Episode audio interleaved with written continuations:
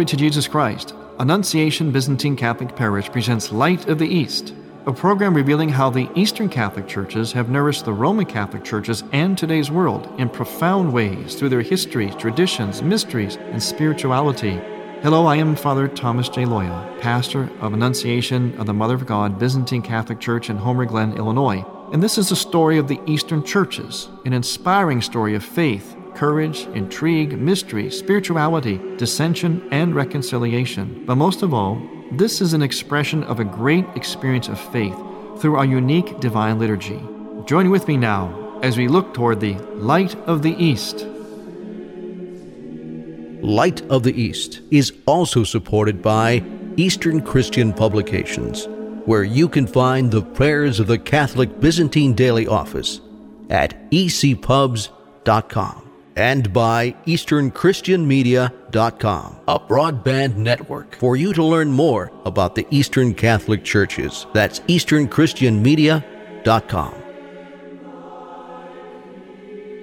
Glory to Jesus Christ. Welcome to Light of the East. I'm Father Thomas Loya, your host. And as usual, another fascinating week coming up in the Byzantine liturgical calendar, especially those of you who are on the Gregorian calendar. We have tomorrow, Monday, September 23rd, the conception of St. John the Baptist. Later in the week, we had the passing of John the Apostle, an evangelist. Then we have St. Chariton on Saturday, the Venerable Confessor. Now, these are not major holidays, but they are significant. On the calendar, they're in bold letters. See, there's red and there's bold black. There's different variations, depending upon, of course, the solemnity of the feast.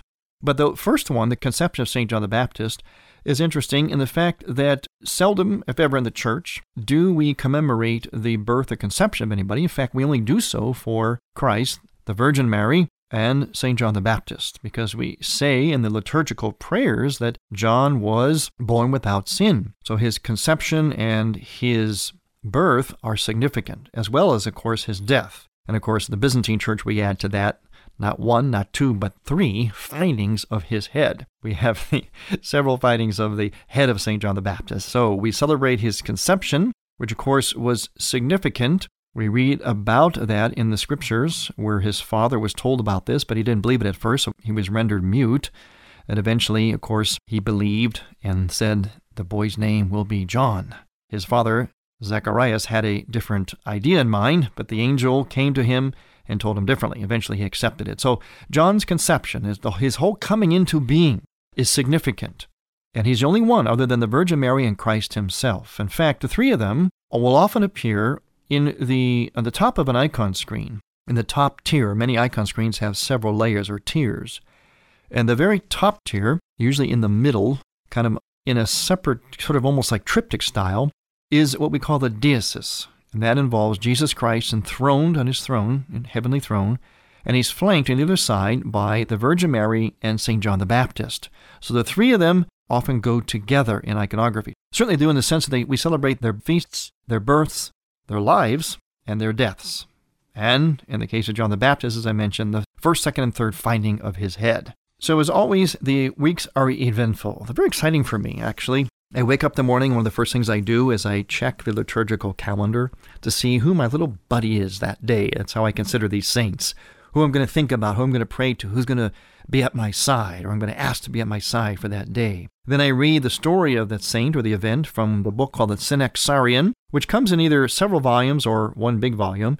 And it's something I think every family should have. Certainly every Eastern Christian family should have because it has not only the lives of the saints, the events of their lives, the story of their lives, and, and many times, of course, their martyrdoms, but also it has some wonderful meditations and even homilies in there, and also scripture references. So the Synaxarion, it's a great book every family should have, and I recommend families sitting around at least for one meal a day, which I know today is actually difficult, regrettably, but if they can have a discipline in their homes to sit around for at least one meal a day and read from the scripture a little bit, just, you know, it doesn't take a lot, a little bit from the scripture and from the Synaxarion of the day, I think that families, households would find a lot of things would change for them for the better. It's just part of that domestic church idea, which you hear about sometimes, but originally with St. John Chrysostom, a Byzantine saint back in the fourth century. The domestic church. In other words, things that we experience in church like hearing and learning about the saints and praying to them and hearing the scriptures, we take into our homes. We make that part of our household discipline, our household pattern and rhythm. And it really does beautiful things for a household. It really keeps it centered. And if it can happen, especially around one common meal a day, preferably a supper time, it's even that much more of a gift, of a grace. Speaking of coming together, I want to talk to you about an experience I had recently that was such a witness of so much of what I talk about in this program, of the mystery of Eastern Christian spirituality. Only this is in a specifically lived event. It was actually an experience of a wedding. It was a wedding of a seminarian. His name was Andrew. You see, in some of the Eastern Catholic churches, there is still the tradition of ordaining married men to the priesthood. Now, this tradition has remained unbroken for centuries, since the time of Christ and the apostles, in the countries of origin for the Eastern churches, which would be Central Europe, Eastern Europe, Russia, the Middle East, those areas, especially in the Byzantine churches. Now, when that tradition came to the West, in other words, when the Byzantine churches migrated to the West, such as North America, the presence of married clergy created a bit of a problem because it was not understood by the well established Latin Rite churches. So, to make a long story short, the practice of married clergy basically ended in the Western world for many, many decades. But under Pope John Paul II, the Eastern Catholic bishops in North America were allowed once again to ordain married men to the priesthood. Now, it's very important that we word this correctly. Sometimes it's said, oh, in the Byzantine churches, priests can get married. No, married men can become priests. It's very important to make that distinction. Priests never get married. A married man becomes a priest. So, under John Paul II, this tradition was restored once again to the bishops in North America. However, under certain kinds of restrictions or prescriptions. In other words, if a Byzantine bishop, such as mine, wants to ordain a man to the priesthood who is married, he submits that case to Rome. And then Rome looks at it and then gives our bishops the permission, the okay. That's how it works. That's how it was set up. That's the process of kind of re entering or reintroducing this custom of married clergy in North America because we've been away from it for a long, long time. So it's not something you just jump back into. So that's the formula currently between Rome and the Eastern churches in North America. So, Seminarian Andrew, and I mentioned that he is seminarian, he does aspire to the priesthood. And our bishop, Bishop John Kudrick, the Eparchy of Parma, has in fact submitted his case to Rome. And we, of course, will wait that discussion between Rome and my bishop. But in the meantime, seminarian Andrew has been studying for the priesthood, studying theology. He'll be going on to advanced degrees, and he's been studying in Rome. And he met his fiancée in Rome, who is also, her name is Laura, is also a very devout Christian woman, Catholic woman, and she's from Montreal, Canada. So the two of them decided to get married, and I had the honor of doing their marriage preparation. As Seminary Andrew said at his wedding, I gave them the industrial strength marriage preparation. well, I felt I had to work with him very closely, especially if he aspires to be a married priest, because that will put a lot of responsibility upon both of them and certainly upon the wife to understand what that life is like. So I wanted to make sure they were well prepared in their marriage. So Seminary Andrew appreciated that. That was his sense of humor. Great sense of humor. Said I gave them industrial strength pre Cana. I was honored to do so and honored to be invited and present at their wedding. But this wedding was something extraordinary, and that's why I bring it up. It's an extraordinary witness. First of all, the ceremony itself. The ceremony itself was the Byzantine ritual of marriage, and it was done at a Ukrainian Byzantine Catholic church, St. Basil the Great, in Montreal. They were kind enough to allow us to use their church. Beautiful church, and a choir was put together by Father Roman Galadza, who was the brother of Father Peter Galadza, who you hear on Light of the East during the little meditations for the Sheptytsky Institute. So Father Roman put together a wonderful little choir, and the responses for the marriage ritual, which we also call the ritual of crowning, were led by this choir, and the people joined in, and it was absolutely beautiful. But what was extraordinary about this, even about the reception, which I'll get to later, what was extraordinary about this wedding ceremony is a degree of heartfelt emotion, but something even beyond emotion. The bride and the groom, in particular the bride, and along with them the bishop, Bishop John Kudrick, my bishop, he actually performed the wedding ceremony for his seminarian Andrew, and of course his wife Laura. The degree of emotion, and I mean emotion meaning from the heart, the soul, more than just emotion as we think of it, the intensity of the feeling of this wedding was something really quite extraordinary.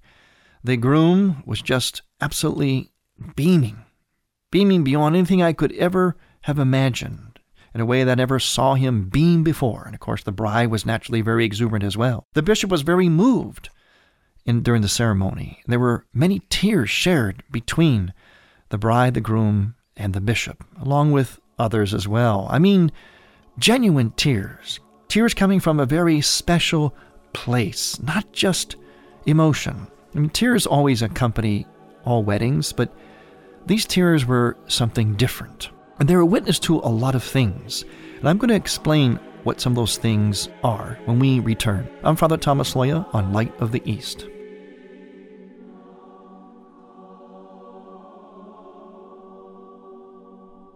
Light of the East mission is Christianity's reunion. And to tell the story of the Eastern lung of the Catholic Church, we need your support. In order to keep Light of the East on the air, you can make a donation now by going to ByzantineCatholic.com. That's ByzantineCatholic.com. Click on the radio button and then donate securely using any major credit card. With your help, we can keep Light of the East's illumination bright.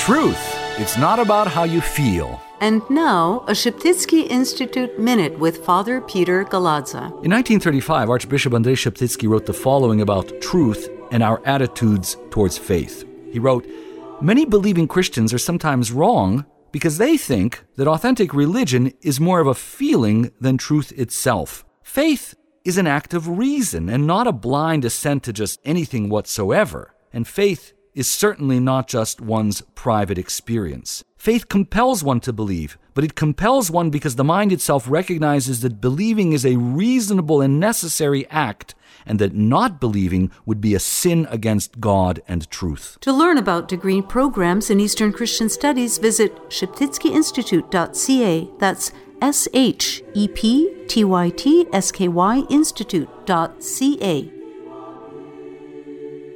You're listening to Father Thomas Loya on Light of the East. People often ask me, what is the difference between an Eastern Catholic and a Latin Rite Catholic? Hello, I'm Father Thomas J. Loya with an Eastern Christian moment. The difference between Eastern Catholicism and Roman or Western Catholicism is not a difference in belief, nor is it just a matter of different customs and traditions. Rather, it is a difference of theological emphasis, of seeing the same thing but from different vantage points, according to the respective genius of both lungs of the Church. For instance, in Western spirituality, there is an emphasis of man striving towards God and how the accomplishments of man point to the greatness of God. This emphasis became expressed in the tall verticality of Gothic church architecture and in works of famous artists and composers. In the East, the starting point is God's transcendence, which becomes immanent and incarnate. This emphasis became expressed in the domes, arches, and iconography of the Eastern churches. East and West may differ in emphasis, but they both arrive at the same place of the one true God. To find out more about the Eastern the Church, go to easternchristianmedia.com.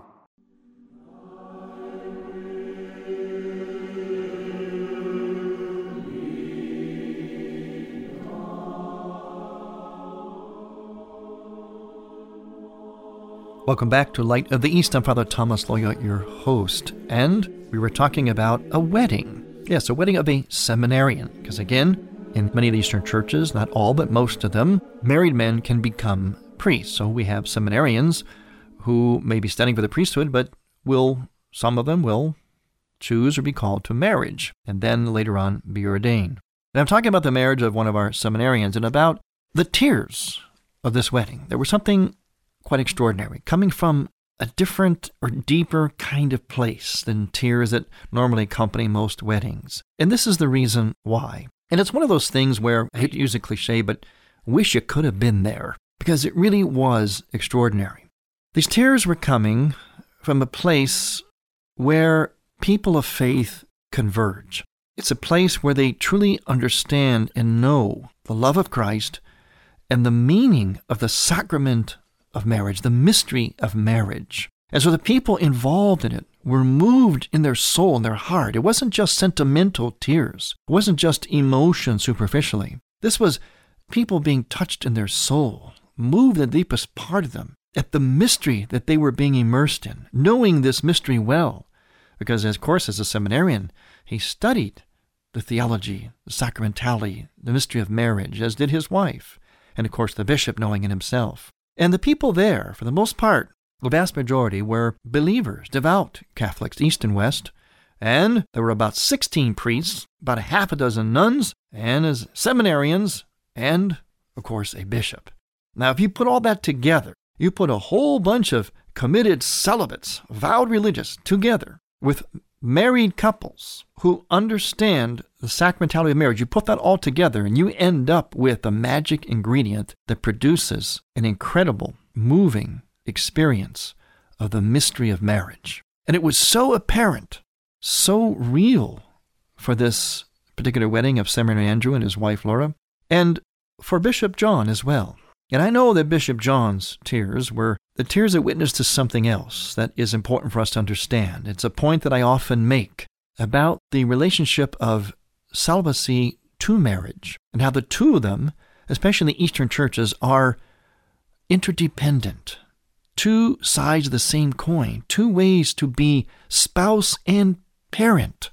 That's right, spouse and parent. Whether a married couple, married sacramentally through the mystery of marriage as we know it, or even a celibate, vowed religious, a priest, or bishop. Both of them know spousalhood and parenthood their own respective ways. And for the bishop, it must have been very moving for him. I know it was, it was obvious, to be performing the wedding ceremony of a young man that for him would have been like a spiritual son. Now, let's face it, when a seminary is going through formation, he has a very unique relationship with his bishop. And the bishop is contributing towards and watching the development of this young man as he grows into a priest. In other words, it's almost like watching his own son, but in a mystical, spiritual way. And what an experience for that bishop to not only watch his son grow in his theology, his spirituality, towards ultimately priesthood, but to actually perform this great moment in his spiritual son's life, and that moment being his marriage, his wedding. There is a very unique relationship that goes on between a bishop and a priest, and certainly between a bishop and a seminarian. And it truly is, and I can speak from experience, it truly is, through it all, a father son relationship. That must have been very, very real, Bishop John and to Seminarian Andrew, during that wedding ceremony. And thus, the tears, the unique tears from a deep and holy place. And when you bring vowed religious together, along with committed married people, people of faith, all of them. As I mentioned, we converge at the one point in the love of Christ, and that love moves you to tears. We could all appreciate what this event really was. And let me tell you, in all honesty, as a priest, that's a rarity. Because so oftentimes we priests, well, sometimes we say we, and I'll put this in quotes, I don't really mean it, but as a matter of speaking, we, we hate weddings as priests and pastors because we love the sacrament of matrimony. We love the mystery of matrimony so much that it pains us to have to work so often with so many people who don't get it. And on those rare occasions when you experience a wedding with a couple who does get it, especially this couple who really gets it, believe me, it is an experience that moves a priest and a bishop and all who are present to tears that come from a very special place. Now, after the ceremony, will be called the rite of crowning, or the ritual of crowning. The reason is is because crowns are used as a very significant symbol in the Byzantine wedding ceremony. They have lots of meanings to them. So we call it the ritual of crowning because it's such a prominent symbol. Well, afterwards, of course, later on was the wedding reception. Now, the wedding receptions are things that I, as a priest, don't go too often. If I go, I kind of don't don't stay that long. I have to admit I feel like a bit of a fifth wheel. Nothing against wedding receptions. It's just that it's just something about them that uh, for me I feel a little bit out of place. I mean, I feel very honored that the couple invites me. I will come oftentimes out of respect and to honor their requests, but basically it's just not my place. But this particular reception was different. This reception was very much an extension of the joy, the exuberance of the wedding ceremony. And believe me, it was a rockin' wedding reception. By that, I don't mean in any kind of negative way. I mean it was exuberant. It was exuberant of a nature that it was, I would say, was, if not, it was certainly borderline supernatural. It had an energy and a joy that just caught everybody up into it in a way that I have never experienced before, never seen before. It was truly something, something extraordinary. And I knew, as I was observing this, why that was. And it was such a witness, is why I am sharing it with you. Because it was the reality, once again, of this principle of when people of faith come together, of real faith, people who have given their lives over as a gift. They have made that choice of vocation. A wedding reception filled with priests, nuns, seminarians, and a bishop. In other words, a wedding reception filled with celibates, with vowed religious, becomes one of the most exuberant, ecstatic wedding receptions you would ever, ever experience and imagine. Certainly, it was my greatest experience of a wedding of my whole life. Actually, of any, most any celebration, in fact. And I knew that such a celebration that was so extraordinary had to come from some place extraordinary, and that place was that meeting point of all gathered there of Christ and the immersion into Christ through a true understanding of the mystery of marriage. I couldn't help bringing to mind the words of one of my favorite authors, G.K. Chesterton, who I think is a modern day mystic, and I found out happily that there is a cause for his canonization, which I am happy about.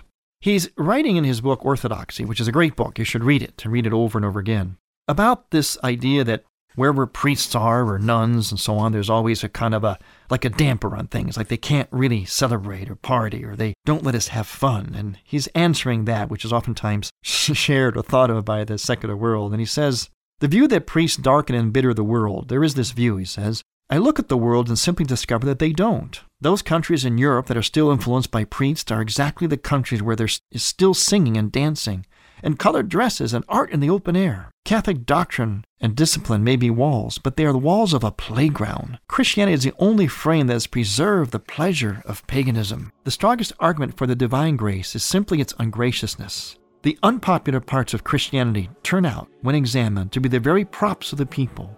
The outer ring of Christianity is a rigid guard of ethical abnegations and professional priests, but inside that inhuman guard you will find the old human life dancing like children and drinking wine like men. For Christianity is the only frame for pagan freedom. But in the modern philosophy, the case is opposite.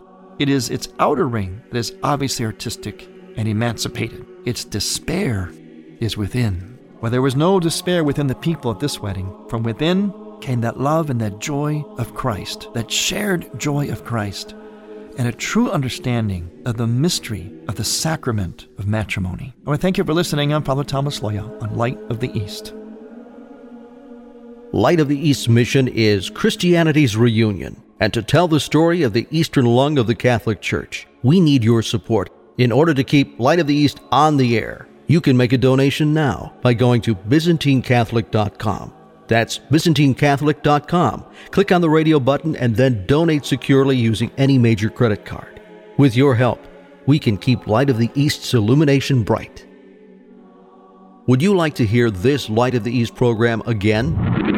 Welcome to Light of the East. I'm Father Thomas Loya. Or hear Father Loya's companion program, A Body of Truth. Just visit the radio page at ByzantineCatholic.com. That's ByzantineCatholic.com. Or hear it again, hear it again, hear it again, hear it again, for the first time. Light of the East is produced by ADC Media.